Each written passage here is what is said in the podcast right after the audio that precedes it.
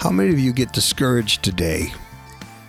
How many of you read the headlines or look at the news on Facebook or your social media feed, run across it on YouTube or a headline, let alone those who actually listen to mainstream media on a television? It will drive you crazy and make you so disheartened and so depressed and with such anxiety. I, it does me on a daily basis. I rant and rave within myself. I'll rant and rave to my wife. I'll rant and rave to whoever listen about the futility and the stupidity of these reptilians, these sons of Belial, these satanic forces that oppress us.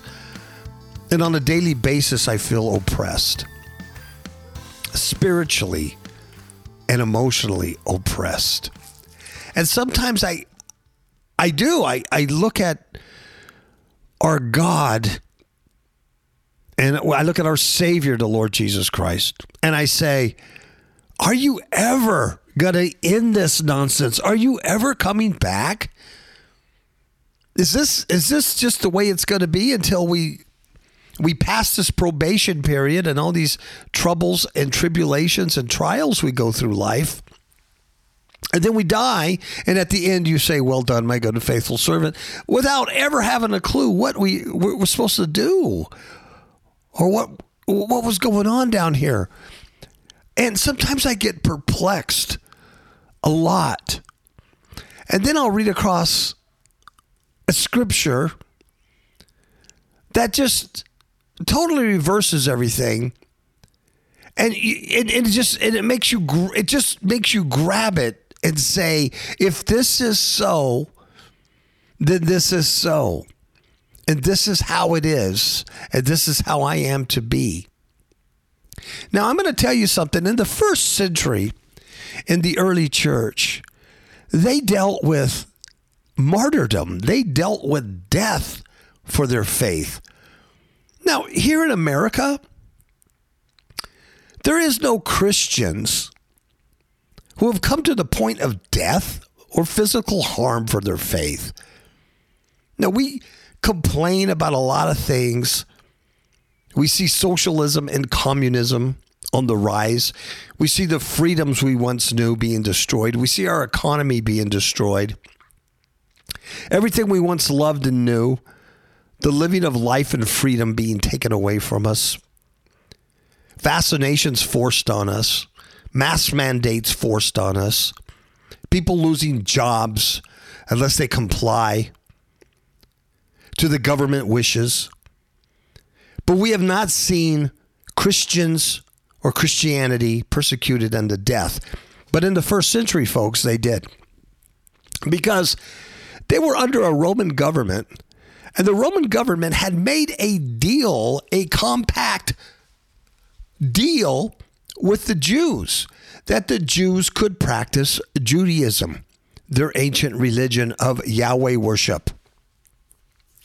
And they were not required to sacrifice uh, unto Caesar as a god, but they were allowed, and they must, give an offering and pray for Caesar on a yearly basis, at least. But other nations weren't so lucky. They were subjected under the Roman rule. And when the Caesar worship became a cult, they were worshiped as gods, as deity. That's why they put their pictures on their coins. That's why Jesus says, Whose image is on this denarius? They were gods. And when Christianity came it came out of Judaism and it was not part of Judaism because mainstream Judaism rejected Christianity, rejected Messiah, rejected God's provision for salvation. They kept their Yahweh worship, but they didn't want Yahweh's Messiah, thinking they can still approach Yahweh without Messiah. And because they came out of Judaism, Rome didn't recognize the early Christians as being Jewish. Therefore, when early Christians refused to worship and bow down to the deity of the Caesar, they were not only persecuted, they were executed, and they were executed harshly, thrown into lions' dens, burned as candles in Nero's garden. They were sawed in half, heads cut off, tortured, mutilated, all properties confiscated,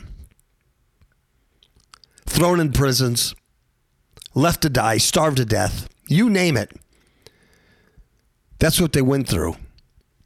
And that's why, one of the reasons why you know the resurrected Christ was real. And those men and women who observed the resurrected Christ from the dead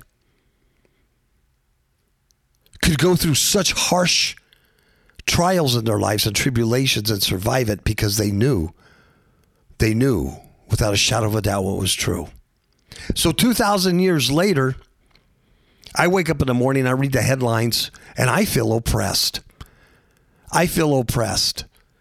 But no one's knocking down my door to kill me, and no one's stopping me from doing this show called Why Is This Verse Awesome? Or What Makes This Verse Awesome?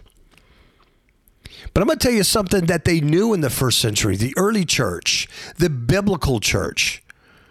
And when I say the word church, I mean those who were called out and assembled together under Messiah. I am not talking about a building or an organization or a business model that we have today. These are two different things, totally, totally unrelated. The real church in the Bible was not a building or an organization, nor was it a business model. It was a group of believers in Messiah that had their salvation, their eternal life and Messiah in common. They were called called out. They were called out of the world. They were called by God for his purpose. They were called. That's what separated them from the world. That is the real church. And in the first century, that real church was being persecuted to death for their love of God. You are not, and I am not.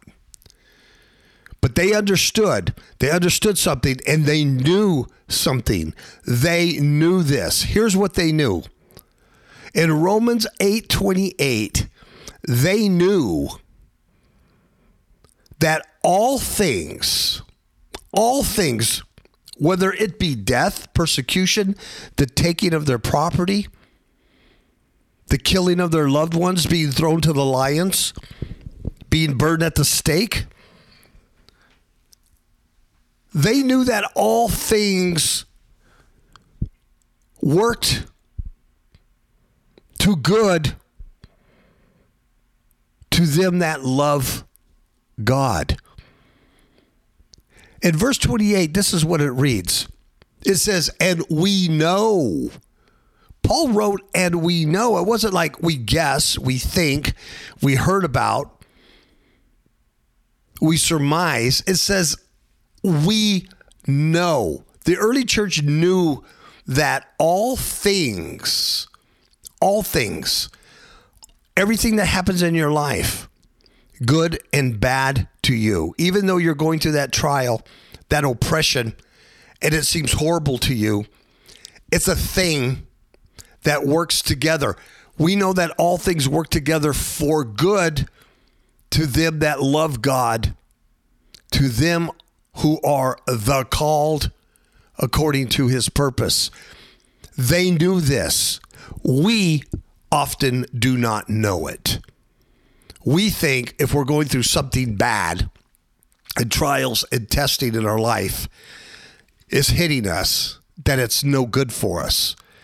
But the first century church understood that this Yahweh, this deity who provided salvation through Messiah, through the goodness and gracious and merciful Messiah, through the act of Him paying the price for God's wrath against us, they understood that that goodness would translate to all their lives, even down here in this probationary period.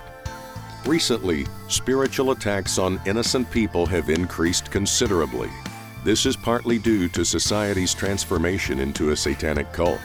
Most people are clueless or hopeless in combating this spiritual mayhem. We wish to offer two good books to overcome these attacks. First, Demons in My Marriage Bed, a true story of spiritual warfare, offers one of the most effective training systems in combating spiritual darkness in order to gain personal freedom. Second, Eyes to See Unseen Enemies teaches how to see the hidden dangers which are all around us, even in places we would least expect them. Both books can be purchased on Amazon.com as a paperback or ebook. It is our desire that you will take advantage of these opportunities to increase your effectiveness in spiritual warfare and learn how to fight back instead of being a victim. We'll see you on the battlefield. Now, here's what's interesting. I'm going to read a little bit out of a commentary, Jamieson, Fausset, and Brown, and he's they say that the the no is is the order in the original Greek language is this. Here's the correct order in the original language. We know that to them that love God, all things work together for good. Sink, sink, sink. We know that to them that love God, all things. How about do all things work together for everybody? Do all things work together for God haters, God deniers, non God worshipers? No, only to them who love God. If you love God, all things work together for good. If you don't love God, they don't work together for your good. It's conditional. We know that to them that love God, all things work together for good, even to them who are called according to God's eternal purpose. What's God's eternal purpose? Salvation through Messiah. God became flesh to take on the wrath so that we could be reconciled to our Creator. That's his eternal purpose. If you're called to that eternal purpose, how are you called to that eternal purpose? By faithing, by believing in the Lord Jesus Christ. If you listen to my last show, the gospel, you will know what I'm talking about. Hopefully, you do. All things work together, even to them who are called or the called according to his eternal purpose. It's this is glorious assurance. The first century church understood this. Paul says, and we know that all things work together. It's not a guess. They knew these things. Paul was one of them that was persecuting the Christians before he met the Messiah on the Damascus Road. He was one of one. He stood there while they murdered Stephen and threw stones on him till he died. He, he drug Christians out of their houses, threw them into prison, confiscated their property. He murdered them. He understood that we know all things work together for good to them that love God, that are called according to God's eternal purpose. And it seems really it was a household word. It was a known thing among believers. This working of all things for good is done quite naturally to them that love God. They knew that because such souls persuaded that He, our God, who gave His only Son for them, cannot mean them well in all his procedure, right? Cannot but mean them well in all his procedure. A, a, God who gives his only son, a God who becomes flesh to take on the wrath of our sin, cannot but mean well in all procedures.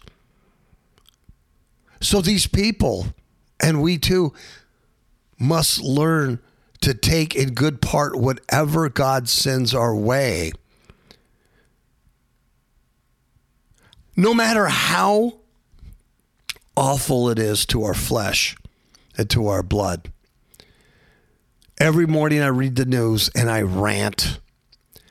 And I go, God, how long are you going to continue? Because I forget that all things work together for my good. Because I am called by God according to his eternal purpose. I am a believer in Messiah. I belong to the true church, the church, the true church of Jesus Christ. I do not belong to a building or an organization or a business model. I belong to Jesus Christ. I have one shepherd, I have one pastor. His name is Yeshua HaMashiach. And because of that, all things work together for my good. Whether I see it that way or not, it does. All things do in the same way work together for my good. Because he has his way in the whirlwind, and you can see his chariot paid with love. It's an eternal purpose of love in which we've all been called into fellowship of his son Jesus Christ. Look at 1 Corinthians 1 9 says, God is faithful, by whom ye were called unto the fellowship of his son Jesus Christ our Lord. You were called into God's fellowship. Folks, this is a temporary probationary period. We go through our testing, we go through our trials, we, we get molded, we get broke, we get reshaped. We don't understand it. It's hard, it's difficult, and sometimes, and I have been there, and many of you have too, where there's nowhere else to go but to break. It, there's no hope. There's no there's no way out. And yet somehow God provides that way out because he does love you, because he called you, and you are called according to his eternal purpose. It cannot be that he, God, of whom and through whom and to whom are all things, should suffer that purpose to be thwarted by anything really adverse to you. Or that he should not make all things, things dark as well as light, crooked as well as straight, to cooperate to the furtherance and final completion of his high design. And I want to leave you with that. That as you look around you in this world and you see it falling apart, it is and will continue to fall apart at a exponential rate. The economy is collapsing, your housing market is collapsing your society is collapsing. Your universities are collapsing. Your banking system and your religious systems and your political systems are collapsed. And we're heading into utter dark waters of destruction, hopelessness, despair, a Luciferian, satanic, communistic spirit of oppression shall be upon these people of America. That is a promise. I am not guessing or speculating. It's happening. And without the assurance that we know that all things work together for our good to those who love God, who are the called according to his purpose. That's his eternal purpose. That's the only assurance we have. That's it. That's it. He doesn't promise you a rose garden. He doesn't promise you easy. He doesn't promise you you're going to just escape everything fine, unscathed. It's not promised. What is promised is that it will work together for your good because you love God and you've been called. Amen. That's why that scripture is so awesome. It's so needed right, right, right now. Good night. We'll talk to you later. And that concludes this episode of Why This Verse is Awesome. If you have a favorite verse that you know is awesome for your life, please email me, paul at kapowradioshow.com. Give me a description, and I'll read it on the show. You may also email me a short audio file if you wish. Thank you, and until next time, God bless.